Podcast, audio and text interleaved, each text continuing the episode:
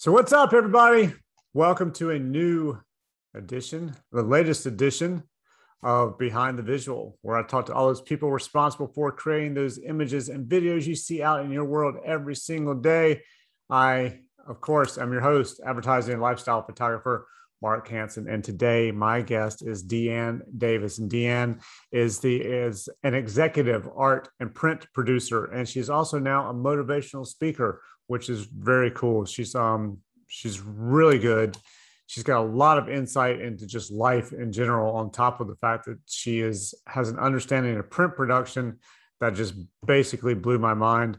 So we talk a little bit about um, the difference between an art producer and a print producer, and we talk about how just saying hello to a guy evidently changed his life, and a little bit about just life in general. She's living on a boat now. She's been living on a boat for two years and why, um, you know, what that's like and how that happened. And we also talked a little bit about the time she worked at a print press, printing press, and they printed the magazine Easy Rider. And she had a job that she had to do to some of the quote models um, before it could go to press and be printed and put out on the stand. So it had to do with um, topless models and what she had to do with them in the picture. So stay tuned for that one. Let me know uh, what you guys think about this one. Lots of cool information on this one. I think you're going to really enjoy it. And I look forward to hearing what you guys think. So like it, thumbs up it, subscribe to it, comment on it, all that kind of stuff. And uh, look forward to hearing from you.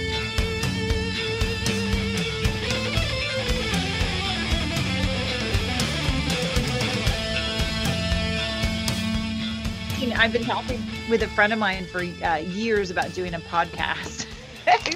we're like these two women who talk about all these female issues, kind of being the first generation of women out of the the the feminist movement, you know, and now that's impacted us as yeah. professionals and women and relationships and all this stuff. It's truly fascinating. Well, you should do it. Everybody's got one nowadays. It seems like. yeah yeah i know it's like what do you have time for you know yeah it just kind of comes down to it i try and squeeze in if possible you know the equivalent of one week uh, if possible if i can i enjoy it i started off just doing it as a way just to kind of meet people and th- without having to actually go all the way to you know la or new york or chicago and then pandemic hit and it turned out to be great because then it gave me something to do while i was sitting around the house yeah. twiddling my thumbs are you back working yet? Yeah, I've been back for actually we over a year now, I guess. I mean, I started back yeah. June, July probably of last year. Okay. Yeah, so I just came off of doing a two-day shoot Monday, Tuesday this week, and then last week I had one or two days doing. I can't remember what I was doing, but I, know, I do know I shot Monday and Tuesday of this week, and I know I shot something yeah. last week, but I'd have to go back and look and tell you what it was because I cannot remember. No and then worries. I'm going to Atlanta to shoot five days. I leave Sunday night, so I'll shoot Monday through Friday in Atlanta next week. So it's definitely. I am. I'm still mostly on the boat. Yeah. which I'm like, I'm like, I hope I never have to go back to commuting. I'm like, I never want to do that. Are you doing? Again. Are I'm, you doing everything remotely? Like, do you do? Do you go mm-hmm. on shoots? Like, did you used to go on shoots? I did at different agencies. Different agencies right. have different capacities. Like 72 and Sunny is pretty interesting. They have the um the art buyers do things, and in other agencies, the print producer does them. So okay, it, it just depends on how the agency structure is. What's the um, difference between art producer and print producer? So the art producer's real specialty is um, resources, right? right? Knowing who does what and what kind of look and feel there is, and and who's in and who's out. So their time is invested in in knowing who's who to go to for certain projects. I'm the person who goes to to understand the technical aspect of it, the usage needs of the images, yep. and how to produce everything for actual fabrication, whether it's digital or print so I'm the one who has all the the technical information. So you're the one I'm the one if they say we need a big billboard. Exactly. You have to do. So I'm the one they come to with the aspect ratios and the resolutions and the camera sizes and the pixel sizes and I, you know some of the things that I also can add to that maybe an art buyer is looking at it from a creative point of view, which I still believe print producers are creative output. A lot of places think that we're just technical, but I, I my whole life has been about telling the story in a, in a static environment you know and how impactful Right. and powerful that is and and you don't have to just be an art buyer to do that so i've i've produced thousands and thousands of outdoor bulletins i love when i'm working with a junior art producer or art creative and they're like they don't want to listen and i'm like i understand i'm not creative but i've done 10 million of these and you've done two so you know Big difference. yeah, I may have something to add to the conversation. Um, but also just kind of staying in the know, printing technologies, um, standard practices, you know, uh, even like now you can do RGB printing because you have digital printing. A lot of people don't realize there's like extended extended spectrum and stuff like that. It, if you go to my um my portfolio that's linked out in my uh my LinkedIn profile, there's a portfolio link yep. in that is a document that I did called Print 101. And it's like a print roadshow document and it breaks down exactly what print producers do and like what value we can bring to the table. And then it has like a whole technical glossary in the back of Whoa. it. So it's a huge document that I did. Sorry about that, hold on. Okay, I went to pull up your your website. Okay. It should be under uh I I can just I can pop it into this chat too. Okay. Yeah. Figure we might as well show it. No, it's it's interesting. So here's um Is the 300 DPI thing still a thing? it's 400 It's 400? and it it's 400 but it depends on what you're doing so the dpi is based on the um, vantage point right so uh, it, it depends on how far away you're looking at it so uh, each so in sorry that squarespace i just sent you there's a training at the very bottom it says resume about and then training and if you Right. click on that training Uh, it'll up here share my screen here. i'll come back to you it's here Okay. Training down here.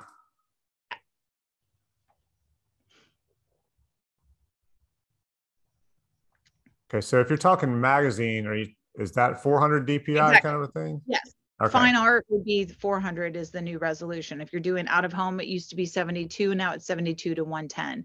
So the farther away that you view something, the lower the resolution is so that your eyes fill in the gaps.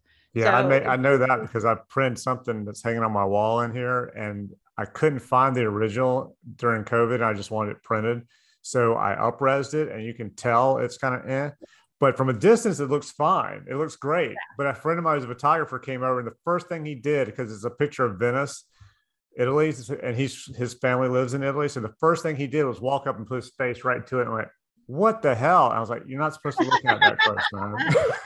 yeah, you a lot of people are like, "Oh, can't you do interpolation and can't you do this?" And it's like you can't you can't add information that isn't there. yeah. right you can fake it but you can't add. And and so sometimes in in retouching what i'll do and this is the difference between like an art buyer handling retouching or a print producer adding retouching is that i understand how it's going to perform. So i know what to do to it to make it perform better the other one person is just looking at it on their computer screen and it's internally lit. You've got thousands of colors. You've got all these different ideas. So Yeah. it's like i know that that cmyk printing is a muddy process. It's an additive. It's not a subtractive whereas rgb is a subtractive because it's internally lit. So those things Ah. impact the color on the back end. Yes. um, so that's the technical aspect that i i bring to the table. Well, I need you here when I print stuff from my computer because I've I, I understand that that, that that's Yeah. the whole principle behind it, but it still pisses me off when I'm looking at it on my computer screen totally and then I print it and it comes out and like this is not the same. None of this Well, is the same. Yeah, it's a little a- darker, whatever. there's a section in in this little document called square dot to round dot and what is dpi and that kind of addresses how things because now i'm at netflix and they always want to do lifts from film and they're like but it's it's high def and i'm like it doesn't matter there's still only 72 dots per square inch you cannot add more dots so that is that is the whole like Yeah. this is just my whole thing it's about elevating educating and inspiring people uh, to do more so This is great. Thank you. And these are just how different ways to look at, at the same kind of ideas we do over and over again. And those are all linked out with different uh, feeds on on different things. Well, So-. Yeah, I missed all this. Yeah. This is cool as hell. Thank you. Yeah, especially for anybody considering that this is what they want to do. This would be wonderful. Yeah. At least get a better idea.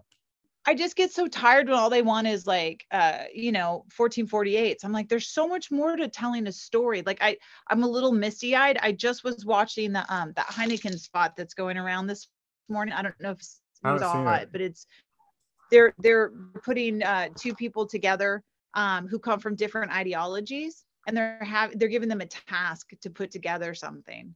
And they don't realize that they're the opposite on the spectrum. One's a trans person, the other one doesn't like transsexual people. They think that it it's there's something wrong with it. Right. you know there's a feminist and a, and a guy who thinks feminists hate men and they pair them together to build this bar. And then after they've spent this time together building the bar they show a video of their original interviews. So now the, it's been revealed to the other person that they already had dislike for them before they started the project.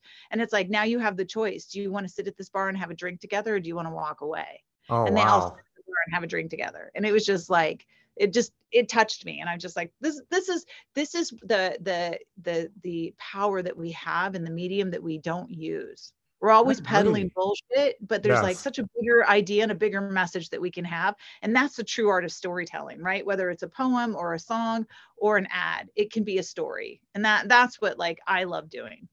That's amazing. Yeah. And i hadn't i hadn't seen it. I think i'd seen something similar to that somebody else did but that's yeah. I was telling my assistant on Tuesday, I think we were talking about. I said, if they would make some kind of college available for everybody of every, you know, economical level, economic level, then I think there would be less racism and less hatred because a lot of those people who can't afford to go to school, they're never around anybody but the people that they're surrounded by who are like them.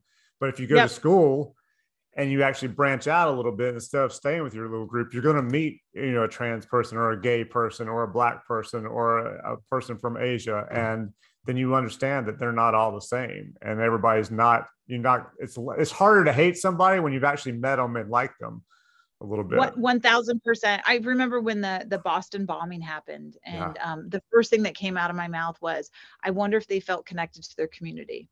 You know, I had started this oh, movement oh, wow. a really long time ago and it was called Laugh Around the World. And, and I didn't give it up completely, but it was like a pet project of mine. And it, it came out of, I was walking one day and this, I said hello to this guy and he stopped. and he said, Did you just say hello to me? And I said, Yeah. He said, Pretty girls don't say hi to me in this park. and, and I swear to God, two weeks later, I saw him again and he told me that he had been so depressed, he'd been considering uh, suicide and wow. that that moment when i said something to him it, it flipped a switch for him. And and i was like shit. If i can simply say hello to somebody and change the course of their life so that they felt connected why wouldn't i want to do that in every aspect? So when i i have like a personal thing that when i meet somebody i try to look them directly in the eyes and engage them and let them know that they're seen. Because i think so much as human beings we just want to feel seen. And and so many of us don't yeah. you know?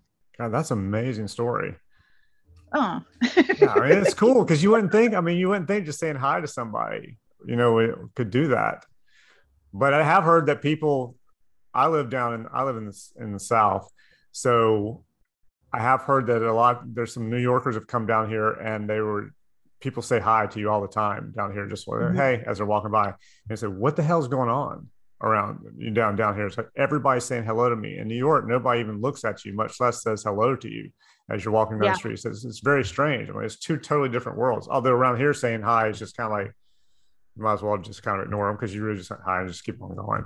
But well, in the big cities, you're afraid that somebody wants something from you, right? Yeah. So you shut that down, whether it's somebody who wants to scam you, take advantage of you, or panhandle from you. So normally in the bigger cities, you you shut people down, but then we also get insulated. And and I think it's very much an American thing to be in your car, be in your house, mm-hmm. be in your silo, and not be connected to people. And I think that COVID really opened the door, and a lot of people realized that they had a lot of distractions, but their cups were empty Yes. And when they didn't have all those distractions, they realized those connections with the people next to them were really what filled them up. So it's, I think we're going to see a lot of changes in ideology. I really hope so. I know people have gone to the extremes, but I hope we find balance. And I really hope people took the opportunity to take stock of their lives and decide if that served them and made changes to do other you know people yeah. who bitched and complained and ignored the whole thing missed an opportunity to take a pause man and when in your life have you ever had the opportunity to take this pause yeah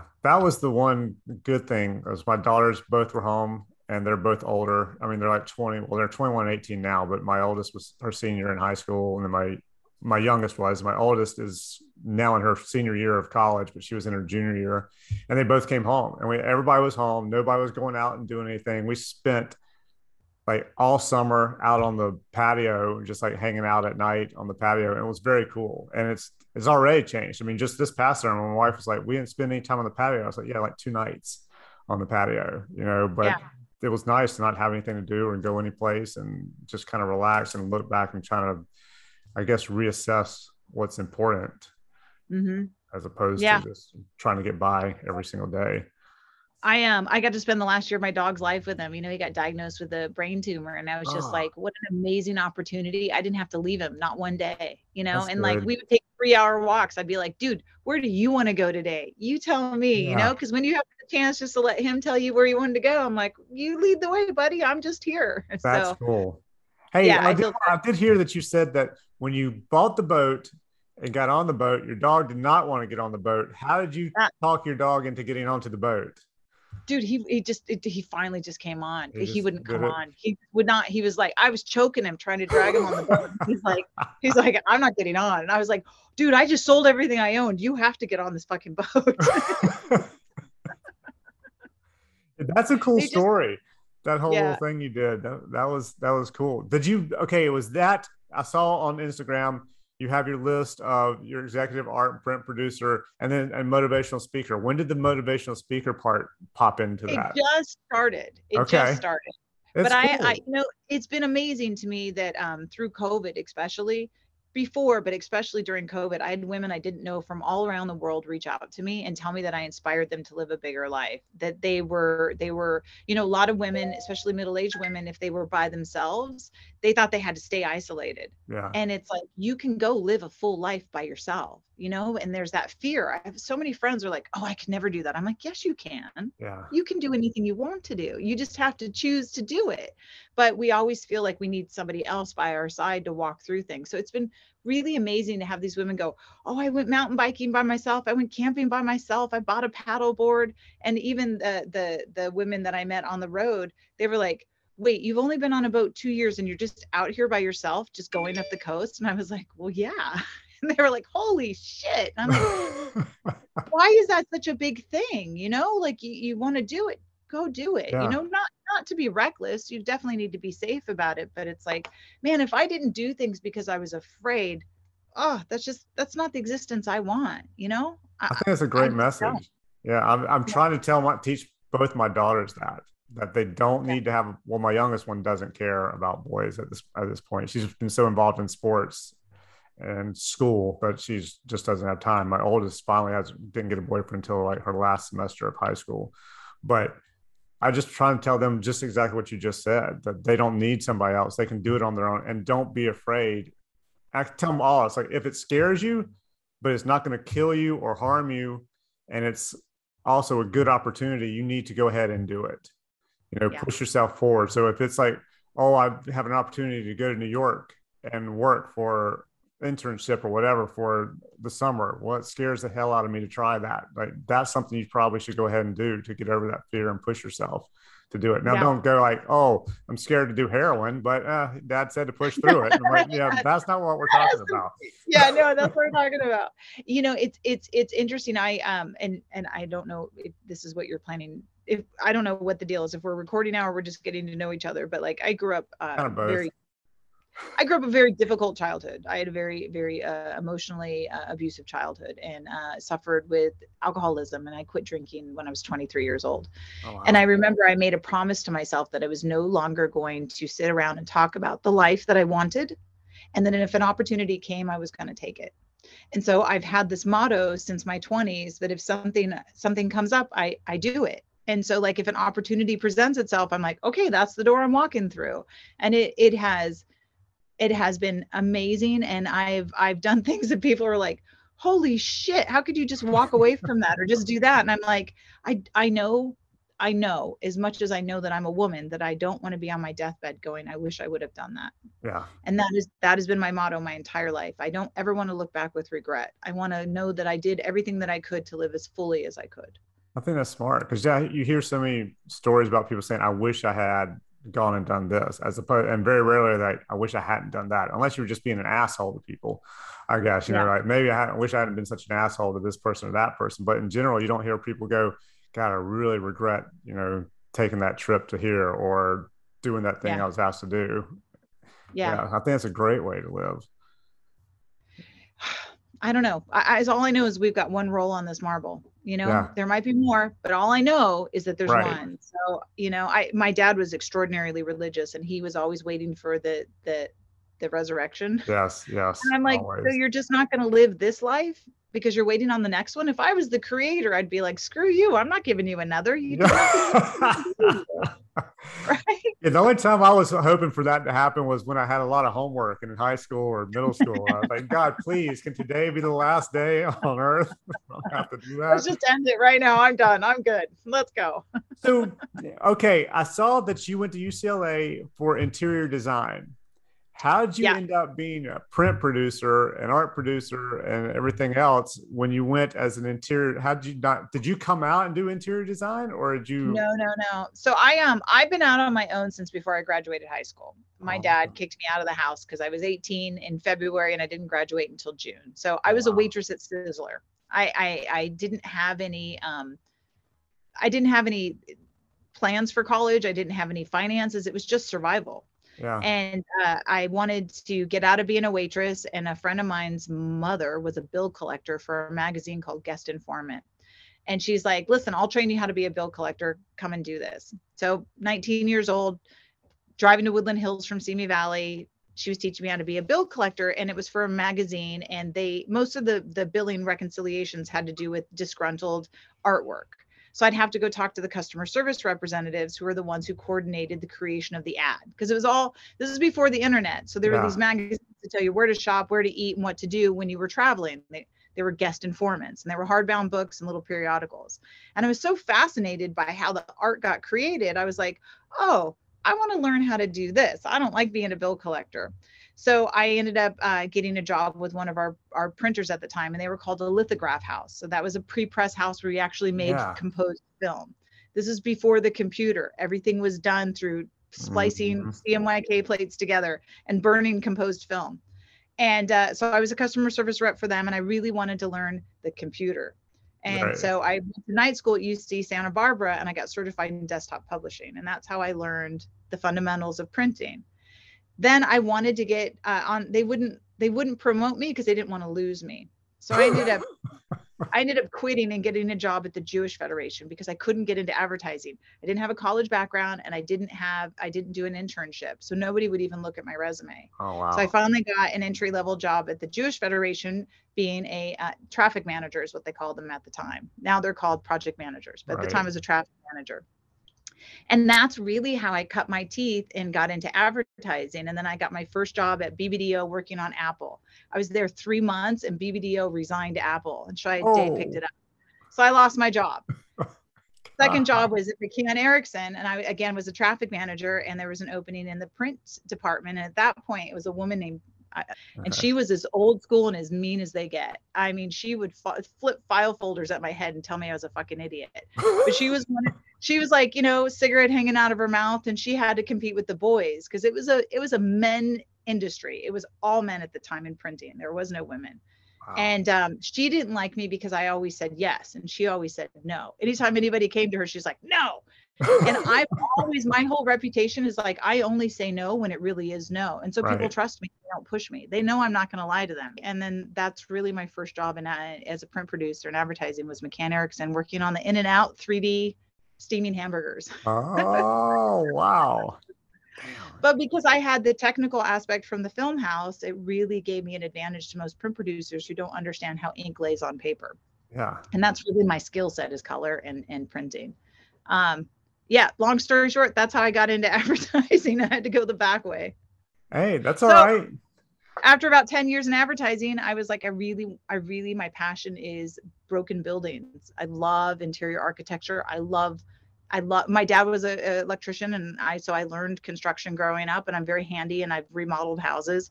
So I studied wow. interior architecture. It took me eight years in night school because I was working full time in advertising. Yeah, that's right? impressive. So, I would do two two or three classes a quarter, uh, going two nights a week, and then on the weekends. And uh, I graduated, and then I found out I couldn't make as much money doing that. so I, I stayed in advertising. Well, hopefully you learned a lot. Uh, it was amazing. It was amazing, and I did practice for a couple of years, and I realized that um, working with clients, doing what I loved wasn't fun. And I think a lot of people see they always tell you find out what you love and then go do make it your living right that's not always true because then it gets tortured and twisted and then it's that about somebody true. else's wants and needs and not your creative expression right yeah. So yeah. For me i'm like find something that you're good at and that makes you happy and then keep the stuff that you're passionate for for you so you don't okay i can that. see that i think for me it's more of I love what I do, but I get we there are a lot of stuff I shoot. The stuff that really makes me money is the stuff that I don't like wouldn't just go shoot on my own probably most of the time. But so for me, it's kind of like when I go out of town or I go on vacation, or even sometimes just if I have like three, four, five days doing nothing around here, I grab the camera and shoot stuff that just I want to shoot that I would shoot for myself that kind of helps keep it. Because at one point there was, as long as like I did ecom one time for like five days straight, four or five days straight for about two weeks each week. And I didn't want to see a camera. So I can yeah. see how something like that just completely takes it all out of you. And I was like, there's I don't ever want to have to do that again, you know, that many days yeah. in a row of any kind of ecom because it just makes it to you, you don't even want to pick up the camera at all. Or so I could see how you would say if you know you do that and your clients are paying your ass or whatever, you just finally I don't like this anymore. Yeah. Yeah. Well, yeah. I still like building, I still like fixing broken houses. I had a friend tell me once I needed to stop buying broken houses and dating broken men. And I'm like, story of my life, man. I sold on fucking potential. well, you could probably take the houses and keep doing those. Maybe just get rid of the broken men. we, I aren't we all, yeah, I say, all, aren't we all broken? yeah, there is no. When somebody, when my daughter said something the other day, it was about a normal family or a normal something. And I was just like, there is no normal. And if anybody tells you they are normal, they're completely lying because nobody's normal. I don't even know what normal is. I guess normal means very boring, nothing out of the ordinary, leave it to beaver, kind of, I don't know, something that people don't actually experience and have in real life. Isn't that funny? I mean, not to get too esoteric, but it always trips me out that your reality really is of your own making. And and yeah. I tell people all the time when they say, "Oh, you made me do this," and make, it's like nobody makes you do anything, man. If you're not the one in your brain deciding how you feel, then mm-hmm. who is? And I know that it didn't happen until my mid 30s that I realized I no longer wanted to live a reactionary life and started to actually put some work into learning how to not do that you know and we see it over and over again when people act out and they're so aggressive and so angry that's because they're coming from those hurt places and they're reacting. They're yeah. not deciding. Like you get to decide what kind of human you are. You don't have to react from all those broken places in yourself you know? And and to me that's the beauty of the journey is is getting to that place where you realize you get to craft it and orchestrate it. And yeah. when when you are empowered with that information it changes everything. Everything yeah. so it's like how do you how do you bestow that on people? You know it's like that that those epiphany moments. There's that one saying it's like well you see when you see and i used to say that all the time and one day i said it and i actually understood it and i was like oh. Yeah. oh. Now i get it. Well yeah it, so it, if people say like my daughters are talking about people saying stuff on instagram or whatever and they're mean and like what you have to think about is what's going on that makes because i told them it's like anybody who's knocking somebody on Instagram or in real life or whatever, and they're talking shit about the other person or what's going on, you need to look at them and like, what's wrong? Because if they were happy with themselves and their lives, they're not going to give a damn that you, whatever, you went ate 14 hamburgers, you know, for the right. day. That's, they're not going to criticize you for that because it doesn't affect them and they're happy with what's going on with them. So you got to really pay attention to that. So if you put something up and somebody says something about you, you need to look at it as there's something going on with them yep. that it doesn't have anything to do with you. You just happen to be their outlet for whatever that happened to be at the moment. Even in the workplace, right? Over and over oh, again, yeah. we take on uh, other people's issues and try to make deal with them or fix them or solve them. And I got to this place where I'm like, that's your work, man. That's not mine. I've done mine. Here you go. you know, yeah. and it's like you can keep maintaining what you feel is the right way to behave and what to do and not come down to that level. And it's like, I don't need to swim in your pond. That's your business. That's not mine. And I'm just going to keep doing me, man. And we'll figure it out. So yeah. it, it's the only way I know how to deal with, with toxic personalities is just decide that that's not your work. That's theirs. Just give it back to them. Yeah. Like, I think you have man. to, otherwise you go crazy. You know, yeah, well, you can't. You can't you know this like when you're young you want everyone to like you and then you get older and you're like not everybody's gonna like me and that's okay yeah and I say that too if everybody likes you you're not being yourself if everybody likes you you're being fake as hell correct yeah you because you've got to take a line somewhere that somebody's not gonna like and yeah. i don't want everyone to like me i only want you know if you don't like me that's okay i can still respect and work with people that i don't like yeah. And that that is most people don't understand that. They're like, "Oh, I hate this person. I don't want to work with them." It's like I can find something and even the most toxic person that I can learn from. Right. That's There's good. something in yeah. all of us that we can look at and learn from. And you can it's just how you choose to frame it up. So that's yeah, that's the journey. Understanding where the lessons are. that's smart. Yeah, it is. It all comes down in your perspective and how you decide to see it. Wow. Sorry. that is the ringtone I have for a friend of mine who talks all the time.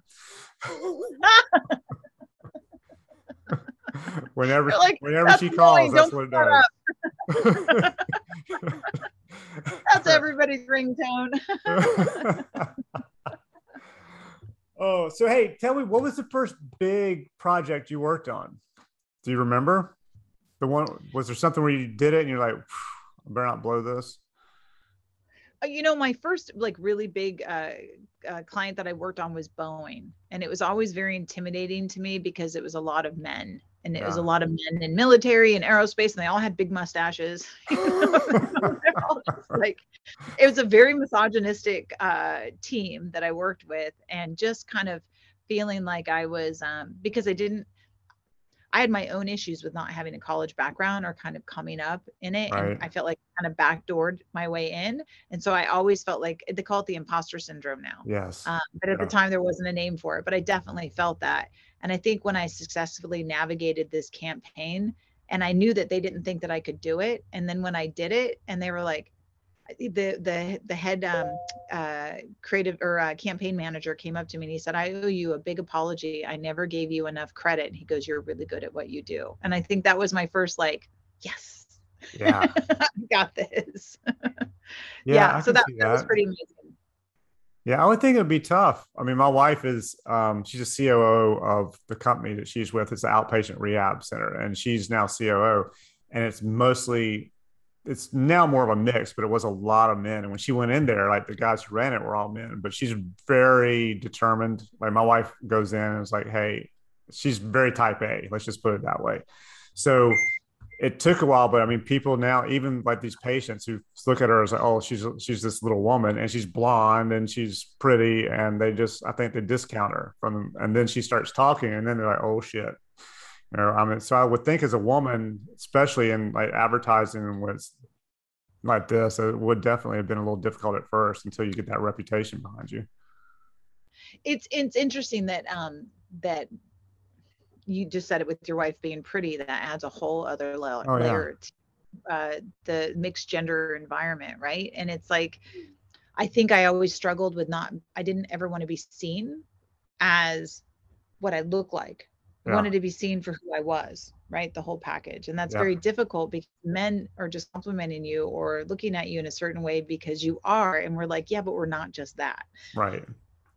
Yeah. we're all of these yeah, and I think if, if, you're a little mousy and nerdy looking or whatever, and you you you're not overly pretty or you're just kind of plain looking, they they have probably have a little more respect for you at your job.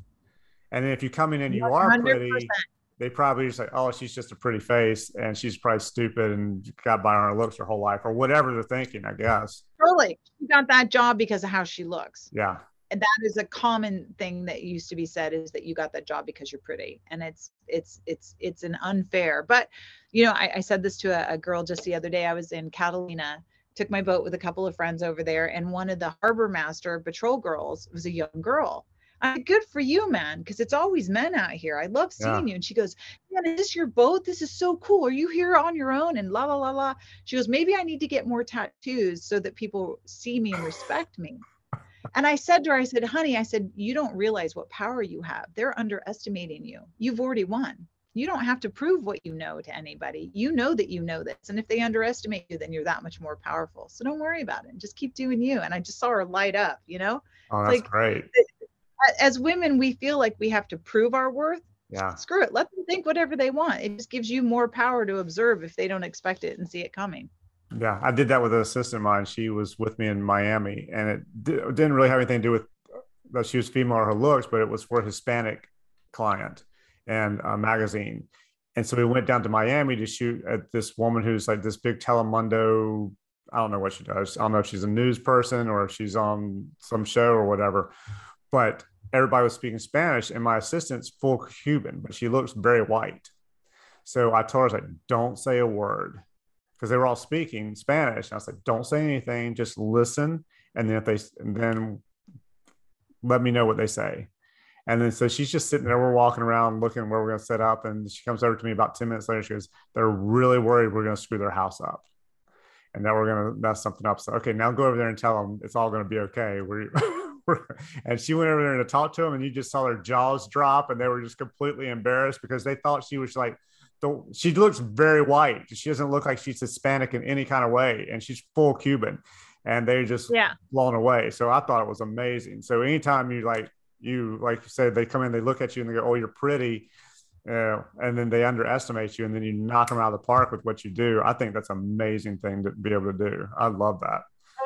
Yeah. yeah. Yeah. And that's part of, I mean, it's all full circle on this conversation, right? You just keep doing you and don't worry about it. Yeah. Don't worry about what anyone else thinks or does or says. You don't need your value isn't based on their perception of you. Right. Okay. So you're at Netflix now. You've yep, freelancing Netflix. again. Yeah, so say, you've been at Netflix before. you were at where Warner Brothers in between the two at some point. Is there a yeah. big difference between Netflix and Warner Brothers and how they well, operate? I was only at Warner Brothers for a hot minute, but I'll tell okay. you, there's a big difference between advertising agencies and entertainment. Oh, entertainment yeah? normally thinks that ad agency people can't compete. I don't know. There's this huge idea in entertainment that if you come from the ad world, you don't understand entertainment, really? and vice versa. And I will tell you, if you can handle advertising, you can handle anything. you can I think, yeah. Anything. I've worked on everything from baby cereals to cat food to aerospace, you know, and it's yeah. like I've worked with crazy clients, I've worked with great clients. And um, entertainment is it's a different beast but it's it's not the workhorse that advertising is advertising is a workhorse if you're a print producer in advertising i mean I, at one point i was the largest single print producer for direct mail in north america i was doing wow. 32 million pieces of mail a month with 12 different format options and i was amortizing costs over a tenth tenth of a cent you know i mean it was it, it was massive program that i was handling so it's like if i can wow. do that I can do anything. you know, no like, kidding.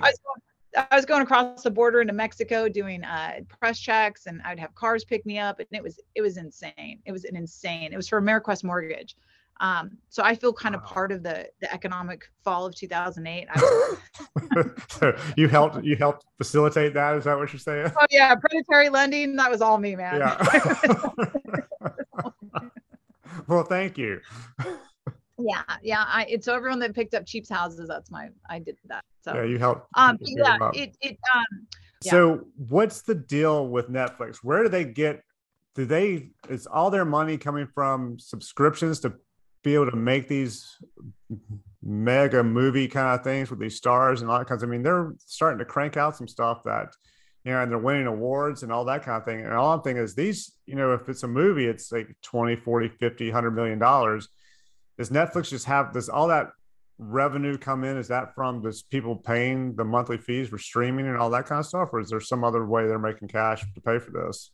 You know, I don't know, and yeah. I wouldn't know, but I know that they're they're they kind of celebrate the idea that they're in debt oh, okay. because they're investing in their own content. Okay, and they no yeah. longer want to be seen as a streaming company they want to be seen as a studio so they are rebranding themselves because all of their stuff is original uh, right. content yeah. you know i think during covid they were actually purchasing films because they couldn't no one was going to the theaters. Yeah. Um they are all about being a studio now. They are no longer just a streaming subscription service. Okay. That's their goal. Well that makes so, sense then. Okay yeah. I get that. Yeah yeah. And you know content uh, they own it then they can facilitate yeah. it and third party sublease it out and make revenue. So it's an investment in the future, I think. So with your job at Netflix now, how much, what exactly are you doing over there? What kind of territory are you covering? Is it the same as last time? Because you were doing a lot of international, I think. That's what you. I did all their international titles before. I did everything for EMEA, APAC, and LATAM. So now I'm working on uh, films and series uh, for the they call it UCAN. So it's uh, America and Canada uh, markets. Okay. So uh, same thing, just working with the creative shops and the showrunners to create key art for the project. So it's everything. I don't work on the stuff for service. That's a different department. Although we do parallel path each other on the assets. This is all like the part the posters the out of home bulletins uh, any of the marketing materials that all comes out of the marketing department at netflix. Okay. So, so say there's there's the key art for some new show that's coming out. That's shot retouched and all that kind of stuff and then do they, they come to you and go hey here are the images we have. We need to put them on billboards or we need to put them on instagram or whatever they're doing. Is that how that works Yep, there's a marketing plan that's put together. Um, usually you're a little bit more upstream because yeah. you know that a title is going to have marketing support. And so we actually get involved at the inception of storyboards and they'll go okay. to creative agencies and the creative agencies like uh, Below the Line, Refinery, Art Machine, those guys, they'll work with the showrunners and they'll pitch concepts and ideas. So then they'll award it just like an ad agency pitches on a campaign.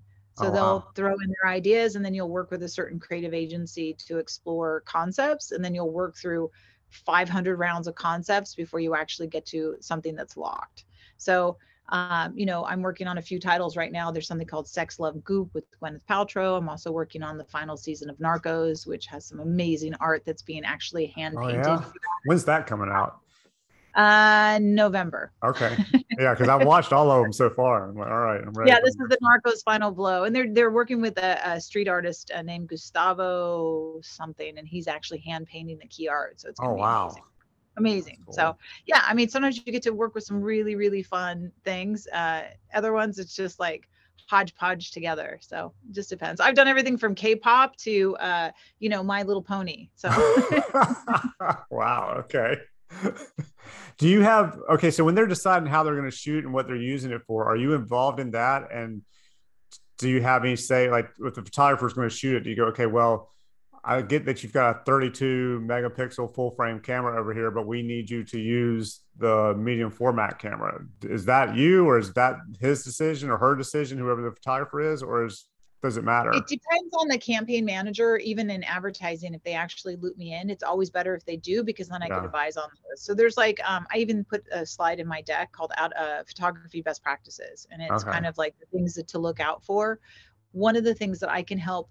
Sometimes you know, and you know this when you're working with somebody and you're so drilled down, you're not thinking about outside ideas. You're just yeah. thinking about what you're trying to accomplish. And so I'll come in and be like, "Hey." Don't shoot that grain in lens.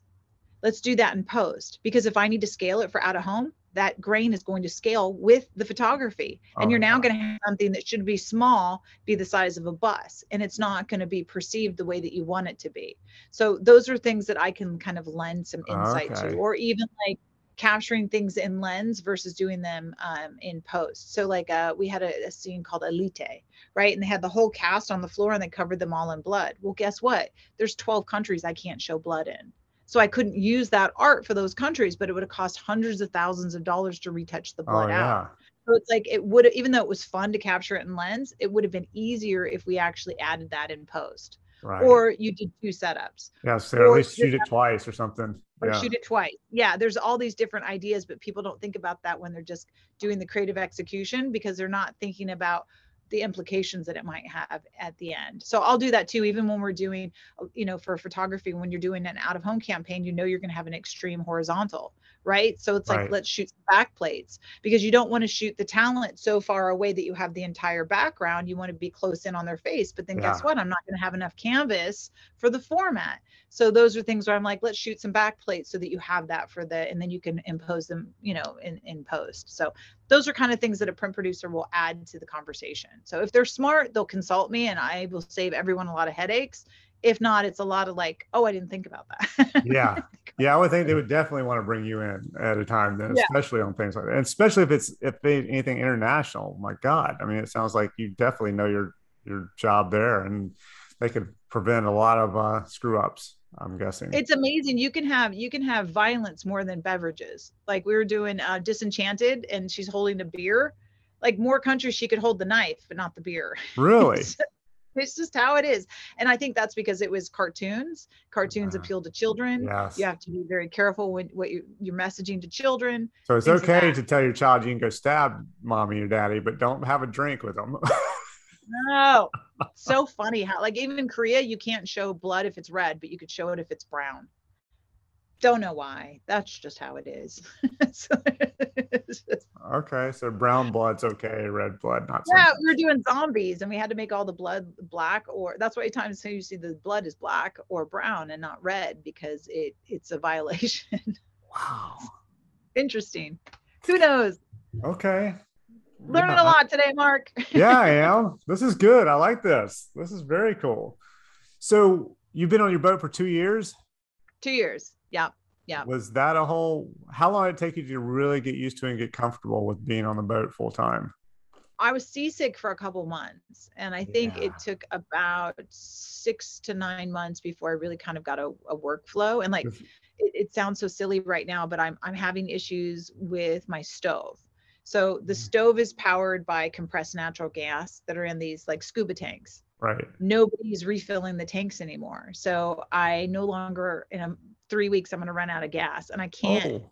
find anywhere to refill these tanks so that means i need to either add propane which has its own set of issues or yeah. rewire the boat for electrical because i'm only on a 30 amp service so it can't support an induction oven so it's just like nothing's easy on a boat these things were made exactly as they're supposed to be and if you alter them it's not easy and so an older boat has its own set of issues that I'm I'm I have no solution right now. But I'll what year's your boat? It's 65. It was made in 65. Yeah, yeah. That's cool. She's um she's I mean she's amazing. It's like it's a it's like a, a mid-century uh motor yacht and everything in here is is original oh, from 1965. Nice.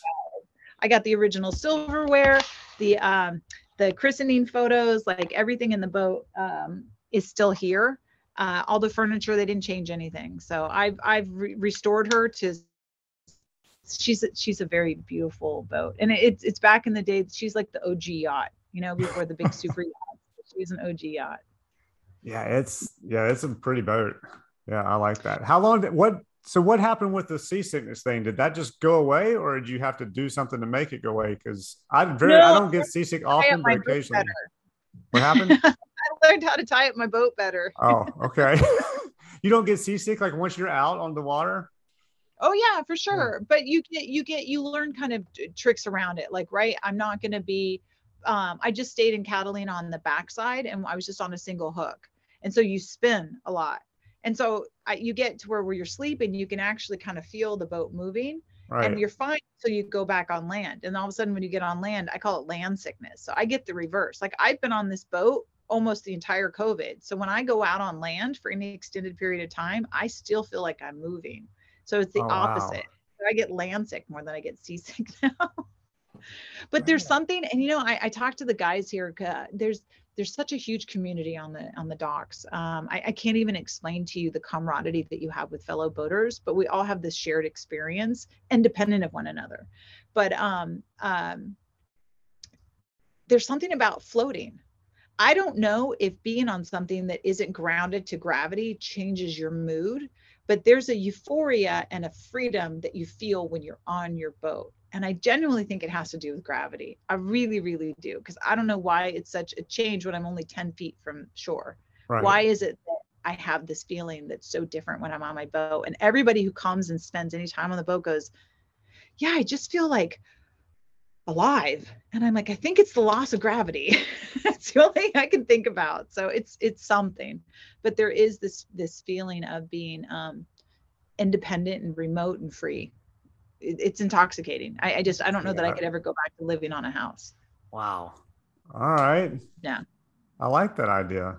I don't know if i can talk yeah. my wife into it but i like the idea you can always just rent a boat. I, I, think renting sailboats and going. Uh, I have a friend who does it every summer in, in in the Caribbean and just goes and stays on a boat. I need some so. definite lessons if I'm renting a sailboat though, because we just got one of those little catamaran crappy things at the resort that you can get and go out. And yeah. I couldn't. I was great when I was going with the wind, but when I tried to go back the other way, I ended up jumping out and swimming and pulling to everybody. My entire family was on the damn thing, and I'm like in the water going. Because I couldn't figure, and I watch another boat go right past me. I'm like, what the hell am I doing wrong? I yeah, it's tacking, it man. It's learning how to tack. It's nothing happens fast on a sailboat. That's for sure. Yeah, you know. Yeah, especially um, when you're in the water trying to pull it. Yeah, I'm, I mean, I'm still learning to navigate and do certain things. Um, you know, docking in the wind is not easy. It's difficult, yeah. Especially when you're like, uh, you're i mean this boat's 41 feet by 14 feet. It's no small thing yeah, and you're wow. on a viscous surface that has tides and winds you know? So there's all these things and just being able to read things and having it work with you right? Like i was trying to get into a slip and the wind was pushing me. So i'm like okay i'm going to come around for the other side and let it push me into the slip. Why fight it? So those right. are just things you have to like pause and, and think okay maybe this is the easier way. Okay. So well, just getting into it i don't know I don't know. I mean, there's just there's lots of things I know and lots of things I don't know, and and figuring it out is kind of fun. Yeah, I can right? see that. Absolutely. I think so, yeah, every day's an adventure, probably. My first uh, time sleeping on a boat, I was on vacation with a, a, guy I was dating about three and a half years ago, and we um, Airbnb'd on a boat in the Florida Keys. And they oh, had wow. a kayak. We had a kayak out to the boat, and it was just moored. And uh, did an Airbnb, and that's when I was like, yeah, this actually might be kind of cool. I think I might want to do this. Maybe that's how but, I start off. I yeah, yeah, just do an Airbnb and see if you like it. Yeah, so, see if I don't get too sick. there's no place for your art or your beautiful cameras. That's so. true. Yeah. Well, I could just get, you know, I'll just get a um, yacht. yeah. Everything I have is museum puttied down. Like all, all oh, of my stuff. Oh, I bet. All, yeah. I thought about that well, yeah, you're constantly moving, even here in the slip, even though you don't have tides, um, right. um, the boat moves. And sometimes assholes go by way too fast and they don't realize the wake uh, moves the boat and things break and fall. So you got to have it all, all secured at all times. Um, and you know, getting rid of all of my stuff was another process all in itself. You know, letting go of things that you love. Yeah. Yeah, yeah. And I, I had some anguish over some things that I got rid of but the the more I got rid of, the freer I felt. And last year I got rid of my car. Now I don't have a car, and I don't oh, want wow. a car. And uh, I'm gonna see just how how I don't not detached, but how like uh, stripped down life can be, and how much simpler and easy it is. It just like I was trying to explain to a friend that a car. We always think a car is freedom. It's not. There's actually a lot that it ties you to. Oh yeah. It makes you get jobs farther away you have friends farther away, you have things farther away. So then you spend all this time in the car. And like, I don't have that anymore. Even when I go into Netflix now, because they, they have us going three days a week, yeah. I just ride my bicycle to the shuttle. And I'm like, this is great. I can well, ride my cool. bicycle to the shuttle. I take the shuttle in. I don't have to get a car. So, so is everybody in on the same three days or is it staggered different days? Yeah, that doesn't make any sense to me. It's all the same days. So I don't know how they're going to alleviate people in the office when everyone's on the same three days. Uh, okay. Right. Yeah, Tuesday, Wednesday, and Thursdays, with Mondays and Fridays being flex. So. Okay. Hey, do you have a favorite project you worked on throughout your career? Hmm. No. no? Okay. That's fine. No. That's fine. Have you traveled? Okay, I saw you travel a lot on Instagram. Is that for work or is that just for you? Does it have like shots I, of you in Italy? And nothing extensive. You know, I've gone to New York for installations. Um, Red Bull, I did a lot of uh, uh, traveling for events. You know, I lie. I loved the Red Bull events more than anything. I loved the Red Bull events. I yeah. loved working on those. They were crazy. Um, you'd be like 2 a.m. at the local copy center getting shit done, like in an Uber with like a sign sticking out of the side, and like just figuring out stuff at two in the morning. You're like, oh my God, we have to like cover this berm with some sort of like branding. How are we going to do that? So that was like, you know, on your feet thinking. So that that was super fun. Um, and being involved in those events is is fantastic. So I did a lot of the Flugtag soap boxes and the Red Bull cliff diving was one of my oh, events. Oh wow. Um, so yeah, that, those are fun to be involved in. Yeah, I bet. All right. It looks yeah. like we've got about uh, five minutes till we hit an hour. So I'm going to ask you the last question. And then if you need to run, you can run. What's the strangest, coolest story you have or weirdest thing that's happened to you since you've started in this whole business of producing and working in advertising studios? The weirdest? Or just something you just like, I, I can't believe this happened kind of a deal. I keep thinking about when I very first job in uh, at the pre-press lithograph house, and I was doing all the Easy Rider in the Wind magazines, um, and all the guys would show up on their Harleys for the press checks, and they'd bring a six pack of beer, and they got all their leather stuff on, and they'd be like going through all the blue lines. Do you remember blue lines? So you would actually make a one color blue line proof of all of the pages before you'd go to print. So you'd have you'd have blue lines and color proofs for all of the pages. So you'd actually flip through all of the proofs in a pagination before it would go to press. And um, really? you know, they, they'd be like, look at the tits on this one. And then they'd be asking me questions. And here it is, I'm this 20-year-old girl, but I was also the one, this is before computers. They had a, a non-nude version of their magazine called In the Wind. So I was the one who would paint the bathing suit tops on the girls and then you'd burn a separate plate with a fake bathing suit on them because they were topless. So they were just painted on? Could you what it, okay, did you do a really good job of painting these on or what, what did you look at the picture and yeah. go, yeah, it's painted on? No, no, you'd know it was painted on. It, but it was it was before the computer. I remember when the the computer came and you could do it on the computer and then some genius actually was like, why don't we shoot one with their top on and one with their top off? And then, you know. Yeah, that would make sense. Yeah. That makes most sense. Yeah. yeah, a lot of these were uh, submitted photos. So oh, there was really? nothing about it. And people would send Polaroids of their girlfriends and then they'd get in the magazine. So you'd have to put bathing suit tops on all of them. Uh, like, hey, that's my baby in the Easy Rider magazine yeah, right there. My girl. Yeah. yeah, that that was probably the most um, challenging as a young woman, just trying to not get lost in all that. Yeah. So yeah. yeah. Mark, it's been an absolute pleasure chatting with you. Yeah, you too. Thank you, Dee. I really appreciate it. This was amazing, and it happened so quick too. So I'm very happy about that as well.